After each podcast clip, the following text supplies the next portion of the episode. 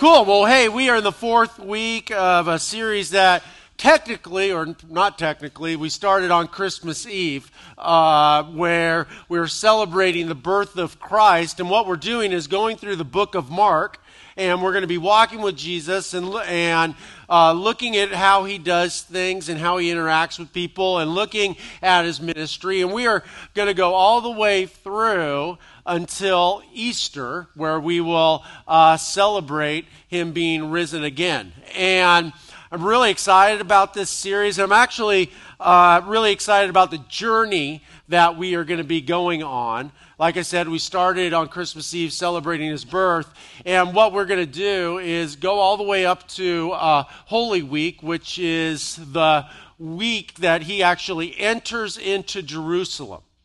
And what we're going to be doing is uh, uh, every night that week we are going to be uh, meeting here Uh, and, and walking with Jesus and experiencing what him and the disciples experienced in the final week of Jesus' ministry. And then on Good Friday, we're going to be here and uh, and really observe uh, and, and try to experience what it must have been like to see Uh, your your your Lord and your Savior and the person that you've been following being nailed to the cross and dying. And then, right after uh, that prayer gathering, what we're going to be doing as a as a church is uh, we're going to go into a prayer vigil, and we're going to be doing sign-ups uh, uh, to make sure that somebody is here from uh, the end of uh, Good Friday gathering all the way until nine thirty uh, Easter morning, and uh, that. that we can be watching and waiting, so this year we can really celebrate our risen Lord. So I'm really excited about the journey that we've been on the uh, previous three weeks. We saw Jesus come in. Uh, he was baptized by John and, and uh, really uh, proclaiming that he has indeed taken on this mission Um, of being the Savior of the world, that he, this was the path that he was going to go on. We started him seeing healing people and uh, promoting and getting a, a large following, that people are excited about his teaching.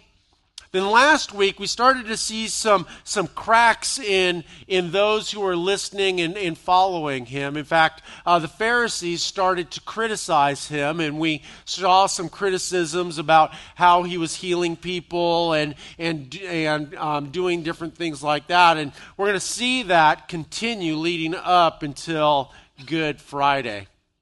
Now, um, in this series, uh we're really framing this whole series around two questions. And these two questions that that I don't I can't answer for you. I only can answer for myself, and and that we want you to be able by the end of this series to be an, to be able to answer for yourself. And the first question is, who is Jesus? Who do you say Jesus is?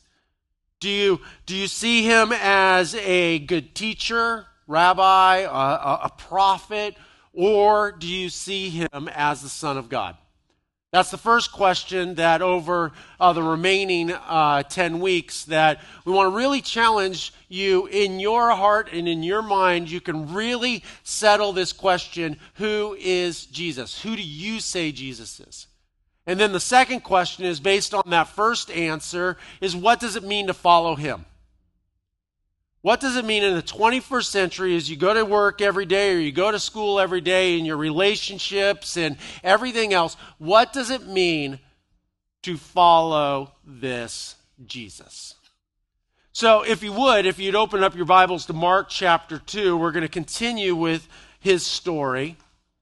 And it starts out here in, in verse eighteen. Once, when John's disciples and the Pharisees were fasting, some people came to Jesus and asked, "Why don't your disciples fast like John's disciples and the Pharisees do?" Now, fasting uh, is an outward sign of humility and repentance of sin. And John's disciples, that, that they would fast uh, because they wanted to show that, you know, that they were preparing themselves for the coming Messiah, that they they were humbling themselves and they were repenting of their sins. The Pharisees, they fasted because they wanted to show people how holy they were. They wanted to, to show you that, to have this external uh, sign that they were fasting. In fact, what they would do a lot of times is they would wear beat-up clothes when they were fasting. They put ash on their face and make a real show and let everybody know that, hey, I'm I'm fasting. Aren't I so holy? And holy in the sense of, aren't I aren't I uh, set aside for for God's purpose? And and it was almost kind of a a condemnation of everybody else. You know, don't you wish you were as holy as I? And uh, so this is what's going on. And they're coming up to Jesus because, you know, Jesus, he wasn't fasting and, and his disciples weren't fasting. And they're like, Jesus, why are you guys fasting? Why aren't you fasting like these other religious people? Now, it's interesting to note that Jesus wasn't against fasting. In fact, he fasted for forty days uh, in the desert. And so it wasn't that he was in opposition of fasting. But but there there was something larger going on, and this is what Jesus said. He said, do wedding guests fast while celebrating with the groom? Of course not. They can't fast while the groom is with them. But someday the groom will be taken away from them, and they will fast. So he's bringing in this imagery of, of the wedding. Now, all of us uh, have have been to weddings and, and to wedding receptions. And what happens at, at wedding receptions, you know, that that really what's going on is, is it's a celebration of these two people coming together. And really, in, in our culture, in our society, that that that people try to present the very best meal that they can afford. When you're invited to a wedding, I mean, it's very expensive to uh, put on a wedding. It's very expensive to cater for all your friends and family. And there's great sacrifice of not only time, but there's great sacrifice of money to go into the preparation of this meal. For some reason, it's usually salmon or chicken. And, and you know, then you have your choice. Now, sometimes you go and you uh, have the, the buffet kind of thing, and you get up and you you know you grab your chicken or you grab your, your salmon and all the other stuff. Or or uh, for weddings that people have been able to have a little more resources, that they'll they'll have a you know a sit down dinner, and people will come up and they're like, do you want chicken or do you want salmon, and the whole bit. And uh, so imagine yourself, you know, all dressed up. Everybody's all dressed up. You know, you're celebrating your friends or your family coming together, and everybody's eating and, and feasting, and, and they come to you, or it's time to go up to the, the buffet, and you're like, I'm not eating. Like, do you know something? No. I mean, it's like, uh, you know, I'm just not eating because, you know, I'm not going to participate in this celebration. That I'm just, I'm not going to be part of it. It would be scandalous, right? I mean, you'd be the worst dinner guest ever, or the best, you know, party attender. That that that you would insult the bride and the groom, and, and you would insult the parents and the and the family by doing this. And Jesus here is saying, look, that the groom is here. Now, this goes to help us answer this this first question: who is Jesus? And Jesus is helping us answer this question by, by saying, look, you know what? Do wedding guests fast when celebrating with the groom? Of course not. He's talking about himself as the groom. And throughout the story of God, throughout the Bible, that we see that there's this, this, this metaphor, this imagery of the bride and the groom. The bride is God's people. In the Old Testament, it was the Israelites. In the New Testament, it is the church. And God is the groom. And Jesus is answering this question, or at least giving us a pretty clear clue of who he says he is in this circumstance. In fact, if you look in Isaiah chapter sixty-five, sixty-two, excuse me, verse five, it says, your children will commit themselves to you, O Jerusalem. Listen to this. Just as a young man commits himself to his bride, then God will rejoice over you as a bridegroom rejoices over his bride. In the Old Testament, Isaiah says, look, God is the groom, and he will, if you obey him and you follow him, O Jerusalem, O Israelites, that, that if you do this, it'll be like a groom on his wedding day, looking at his beautiful wife. And he and God will, will love you and take care of you as the groom does for his bride. And like I said, this is not just an Old Testament understanding of what Jesus is talking about here. Also in the New Testament in Revelation, in chapter twenty-one, verse two, John writes this, "And I saw the holy city, the new Jerusalem." We are the new Jerusalem, the church, "coming down from God out of heaven like a bride beautifully dressed for her husband." Talking about the restoration of the church, that someday the brokenness of the, of the church is going to be restored, and we are going to be once again like the bride that is worthy for Jesus, the groom. So Jesus is, through this imagery, very clearly helping us and answer this question, who he is. He is indeed God. And then he goes on, he shifts gears here, and he, he starts using some different imagery because he, he knew that this was going to be difficult for the religious rulers and the religious people to understand. And he says, besides, who would patch old clothing with new cloth? For the new patch would shrink and rip away from old cloth, leaving an even bigger tear than before. Now, those of you under forty have no idea what Jesus is talking about here. You see, in the olden days before the internet and iPods and i things, that that you bought clothes and they weren't pre-shrunk. Yeah, I know, it's terrible. And it's especially like my, I know my mom's here, and I don't want to insult my mom, but but it's very difficult to buy clothes for for your for your children because one, they're growing like like weeds, but the other thing is what you got in the store was going to shrink once it was put into the washer and the dryer, and they didn't all shrink the same way.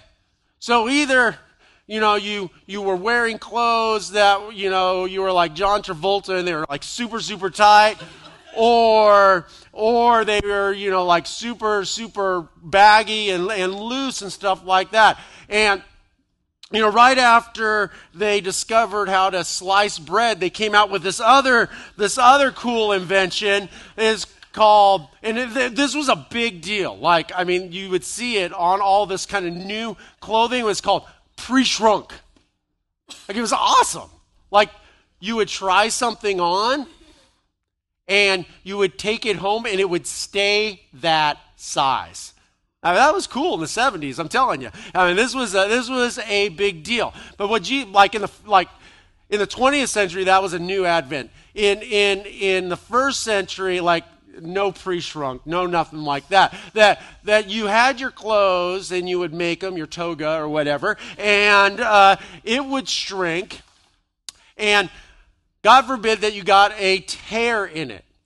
Now, this was before, like, grunge was cool in the nineties, having, like, you know, even on my pants here, I bought them like this with this little rip here. That, you know, that, that shows you you're hip. I'm a hip pastor. I mean, what can I say? And, uh, but in the first century, not so hip.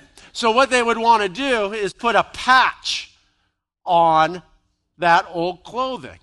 And Jesus is sitting here going, look, just like you wouldn't put a new patch on old clothing, why? Because once you washed it, it would shrink and it would tear the clothing and it would be worse than before. And what Jesus is trying to paint here is this picture of like, look, Pharisees, your religious rules and, and your, your adherence to ritual is like your old garments They're, they're, they're worn and they're comfortable. That they, they've been shrunk and they're manageable.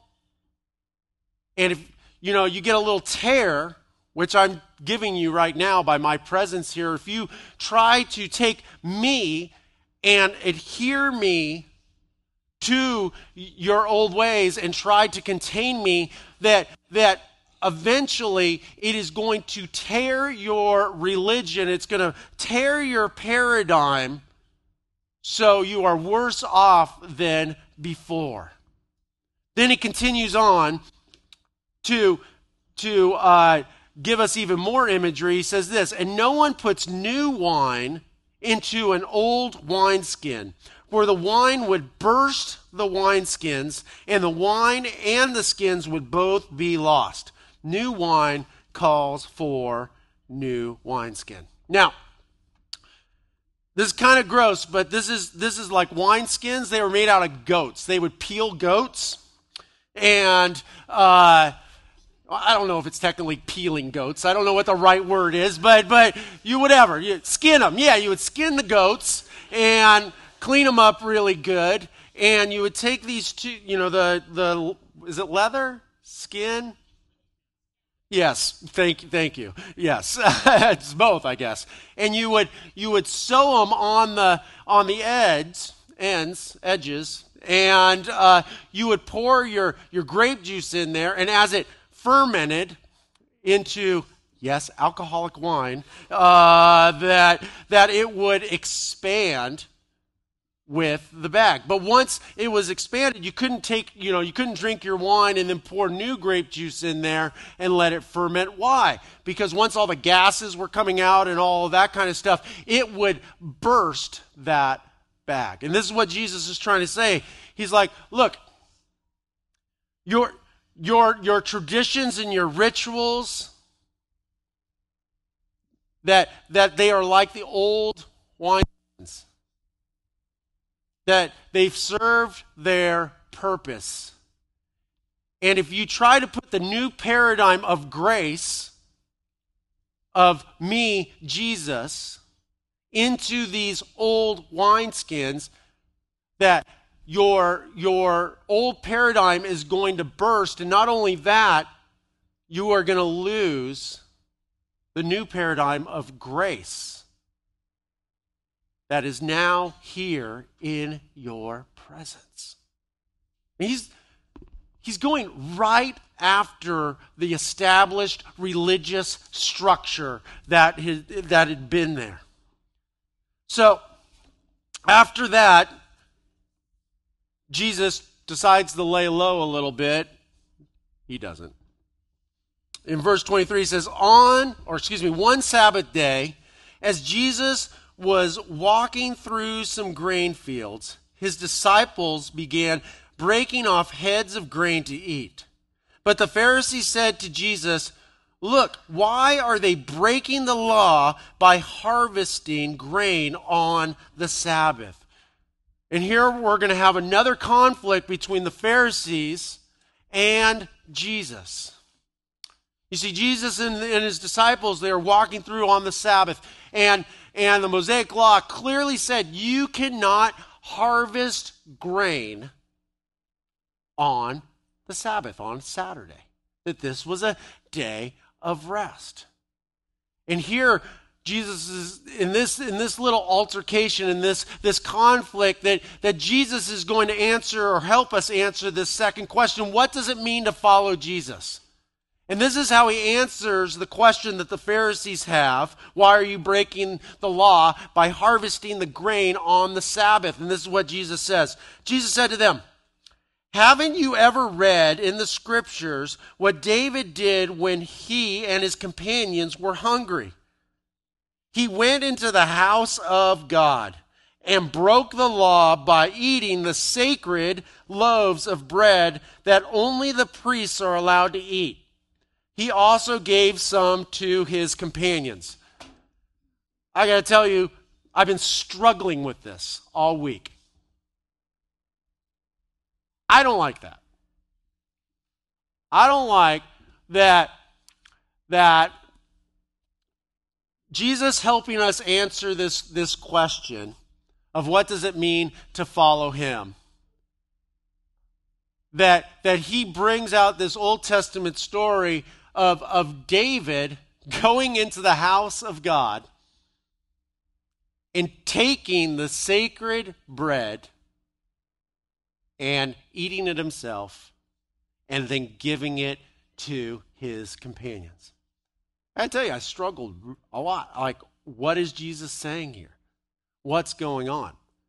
Well, to give you a little backfill on on on basically what this story encompassed, that, that David, basically, David wanted, and, and there were, uh, on the Sabbath, the the tribes, there was twelve tribes of, of Israel, that they they would bake loaves of bread on Friday. Then on Saturday morning, on the Sabbath, that they would come and they would each bring a loaf of bread and they would put it on this table as a symbolic gesture of them giving an offering to God. And that bread would sit there through the whole week until that process repeated itself again. And when they would clear that bread out, on um, the old bread, the week-old bread, they would put it aside, and that's what what priests would eat and things like that. Well, that that that week-old bread, this is what David is eating. And this is the bread that he gave uh, to his companions. And Jesus is equating this story to him walking through the grain fields and, and eating grain. And really after just really praying through this, I think Jesus here is reminding us that ritual observance must yield to moral obligations. What he's saying is, look, you have this, this, this religious ritual, which is important, which is good, that he does not have any problems with, but he's saying, look, This this ritual, this, this ritual that is meant to show that you worship God, that you follow God, can never be elevated over you being the tangible hand of God, to being the conduit of God's love and mercy and grace. In a sense, just saying, look, ritual observance must always yield to being the tangible hand of Christ. And when you look at it that way, then he then he continues in saying this. He goes just to really just pour some gas on this fire. He says the Sabbath was made to meet the needs of people, and not people to meet the requirements of the Sabbath. The Sabbath was a big deal to the religious rulers of the day, uh, the Pharisees. That everything revolved around the Sabbath. You don't mess with the Sabbath. And Jesus is sitting here going, guys, you've gotten it backwards. The Sabbath was not created for you to serve it. The law of Moses was not created for you to serve the law. It's the other way around.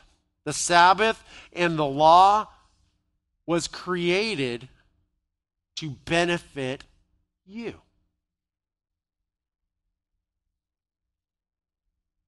It's a completely different way of looking at it. And what Jesus is sitting here is like the Pharisees are there, and and their their little new patches on their old togas were were ripping apart. At this point, their their wineskins were were bursting. Because Jesus had just re did a course correct, because up until that point they looked at their their ritual. And they looked at their, their religious practices and traditions as the priority over living out and being freed by what the Sabbath and the law was meant to do. And then Jesus, just to win friends and influence people, ends with this. So the Son of Man is Lord, even over the Sabbath. I'm personally surprised they didn't kill him right there. No, I'm no joke. I mean, that, that Jesus is going right for the jugular here. And when we look at this, and we see that Jesus is, is clearly saying to us, he's like, look, helping us answer the question, I am the groom. I am the one that you have been waiting for. I am God. And then he goes in to help us the second question, what does it mean to follow him? Number one, it means that we have to set aside our foolishness. That we have to not try to sow patches of different theology or different ideas and different uh, uh, ideas, that we can't uh, sow the patch of grace onto the law, because what's going to happen is disaster. In the same way, you can't put the new wine of grace into the, the old package of the law and expect good results. That you need to put new wine into new wineskins to live in the reality, essentially, of Jesus Christ and his love. He also says to follow him, that we must be brave enough and, and suffer the consequences of yielding our religious rituals and traditions to the action of following him. And you like might be sitting there and saying, well, what do you mean, you know, put up with the condemnation and and, and the criticism of others if we if we put the priority on being the tangible hand of Christ, if we put the priority on our moral obligations and loving others above Our, our religious observances. What does that, what does, why would you be criticized? Well, people hold very dearly to those, and people will question your orthodoxy. People will, will question if you are, you are holy enough or pure enough. But what Jesus is saying here is, you know what? To follow me, you are going to have be willing to take the criticism